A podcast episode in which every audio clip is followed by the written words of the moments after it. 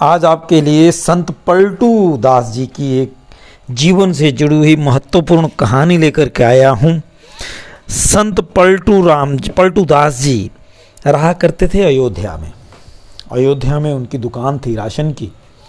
और उनकी दुकान से राशन जाया करता था, भगवान राम को जो भोग लगता था, वहाँ पे महंत थे राम प्रसाद जी। तो वो उनकी दुकान से, यानी पलटू दास जी की दुकान से ही जाया करता था। अच्छा वो जो राम प्रसाद जी जो महंत थे, वो फक्कड़ आदमी थे, जोड़ करके कुछ नहीं रखते थे। पूरे दिन में जो चढ़ना, पैसा, थे धेला जो भी, वहाँ पे मंदिर में चढ़ावा चढ़ता था, वो भेज देते थे पलटू राम की दुकान पे। और पलटू राम खाने का सामान, दाल, चावल वगैरह जो भी था, वो भेज देता था कि उसका, वो जो राम प्रसाद जी तथा उनके जो साधु महात्मा थे, उनको भी भोजन हो जाता था और मंदिर में भगवान को भी भोजन हो जाता था। हनुमानगढ़ी में ही स्थित था ये सारा महंत जी का जो मंदिर था।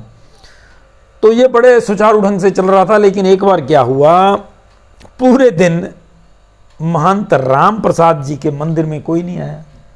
यानी भगवान राम और उनके परिवार के मंदिर में कोई चढ़ावा नहीं चढ़ा। उन्होंने शाम को भेज दिया अपना एक अनुचर, एक सेवक, कि जाओ पलटू दास की दुकान पे जाओ, उसको बोलो थोड़ा सा अनाज दे दो खाने पीने का, ताकि भगवान को तो भोज लगा दें। तो वो दुकान पे गया, पलटू राम जी ने जाकर के बोल दिया कि भाई साहब, ऐसा है, महंत जी को, महंत जी का मेरे साथ नगद का व्यापार है। मैंने तो उन्होंने कभी उधार मांगा नहीं और मैंने कभी उधार दिया नहीं, इसलिए मैं नहीं दूँगा। ऐसा बोल करके वापस भेज दिया। महंत जी के पास वो बत, उनका सेवक पहुँचा उसने जाकर के बोला तो महंत जी बोलते कोई बात नहीं भगवान की जैसी इच्छा बेटे। आज भगवान को भोजन लगा दो पानी का ही। हम भी पानी पी के सो जाएँगे भगवान भी पी जाएँगे। तो उन्होंने भोजन लगाया भोग लगा दिया पानी का और खुद भी सो गए। अच्छा होता क्या था? पलटू ये जो राम प्रसाद जी थे ये भोग लगाते थे उसके बाद एक घंटा भजन सुनाते थे भगवान को। उस दिन पानी पिया और पिलाया भगवान को, फिर एक घंटा भजन गाया, फिर सो गए। अब दोनों भूखे थे, भगवान भी और भक्त भी। तो रात को, आधी रात के करीब, पलटू राम जी के घर के बाहर, किसी ने दरवाज़ा खड़खड़ाया उनका, खटखटा दिया।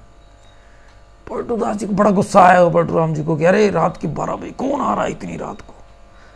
और जैसे दरवाजे के नज़दीक पहुँचे तो बाहर से बच्चों की आवाज़ें आने लगी, पलटू राम जी, पलटू राम जी। अब पलटू राम जी ने दरवाज़ा खोला तो वो ना बच्चों को देख करके दंग रह गया। चार बच्चे थे, दस बारह साल की उम्र के थे। लेकिन उनकी आभा और उनकी चमक और और देख करके उनका क्रोध जाता रहा और वो उनके, उनको देखते रहे मंत्र मुग्ध हो गए मतलब इतने ज़्यादा उनकी तरफ़ आकर्षित हो गए। उन्होंने बोला, देखो भाई, ये महंत जी ने भेजा है हम लोगों को, आपने आज उनको भेजा नहीं, अनाज, भोजन नहीं भेजा उन्होंने वो भोग नहीं लगा पाए। तो ये है हमारे पास, ये देखो, एक कपड़ा है और इस पे, इसके एक एक तरफ़ परना है, इसके एक तरफ़ अशरफियाँ बंधी हुई हैं, सोलह सौ हैं।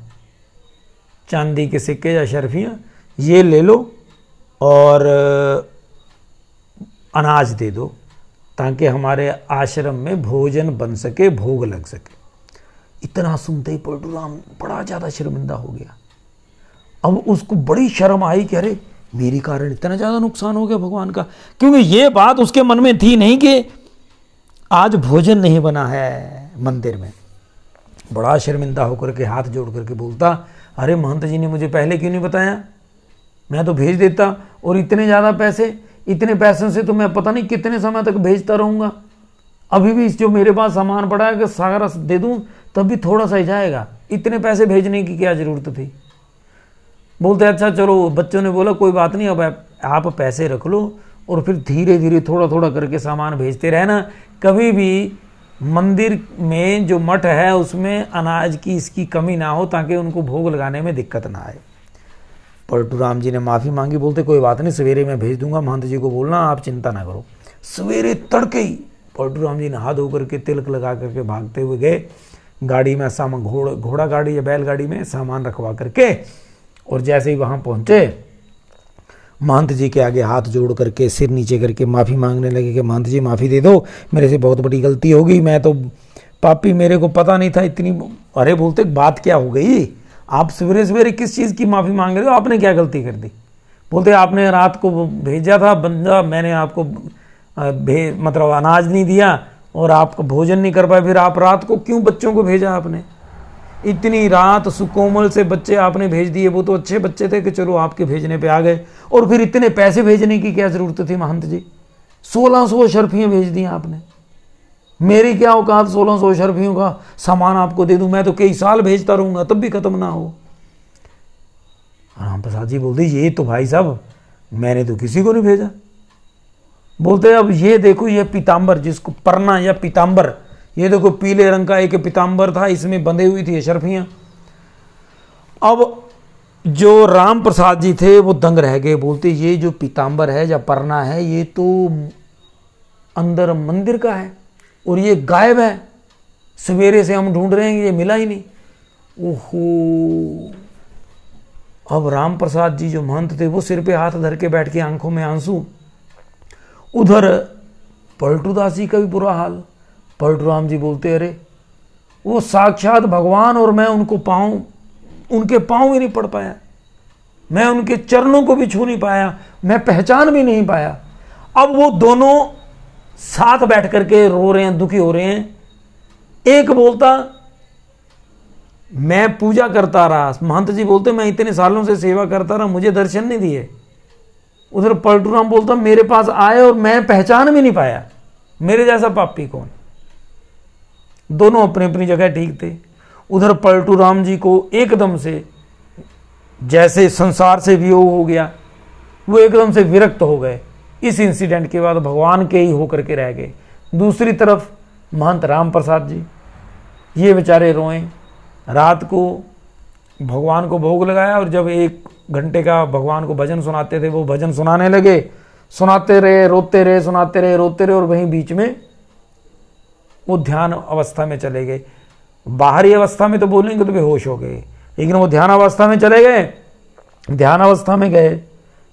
तो वहाँ उनको सब परिवार भगवान राम और उनके चारों भाई और पत्नियों सहित उनके दर्शन हुए हनुमान जी सहित। उसी अचेतावस्था में राम प्रसाद जी को माता सीता ने बिंदी जैसा तिलक लगाया। और इस इंसिडेंट के बाद जब वो उठे हैं तो उन्होंने अपने माथे पर वो तिलक पाया गोल बिंदी की तरह। अब जो राम प्रसाद जी हैं, इनका जो वहाँ पर मठ है, वहाँ पर बिंदी वाला तिलक ही लगाया जाता है, क्योंकि सीता माता ने उनको लगाया था। लेकिन उधर पलटू राम जी, पलटू दास बन गए और पूरी तरह से भगवान को समर्पित हो गए। आप देखिए, भगवान आसपास ही हर समय हैं। हमारी ज़रूरतों को, हमारे हर तरह के परेशानियों को दूर करने के लिए हर समय है। और हर किसी के साथ है। आपके साथ भी रहे हैं हमेशा, लेकिन जब विपत्ति आती है तो हम एकदम से भूल जाते हैं। कि अरे, पिछली बार भी तो उन्होंने संभाला था। अब देखिए ना राम प्रसाद जी और पलटू राम जी, पलटू दास जी बन गए। और आज इतिहास गवाह हो गया। भगवान साक्षात आए, चारों भाई आए, पूरे पैसे दे करके गए, आगे का भी पूरी चिंता करके गए। तो फिर हम साधारण लोग इतनी चिंता और टेंशन क्यों करें? जब भगवान हैं, हम भगवान के, हम, भगवान हमारे, फिर सोचना क्या? लेकिन समर्पण पूरा चाहिए।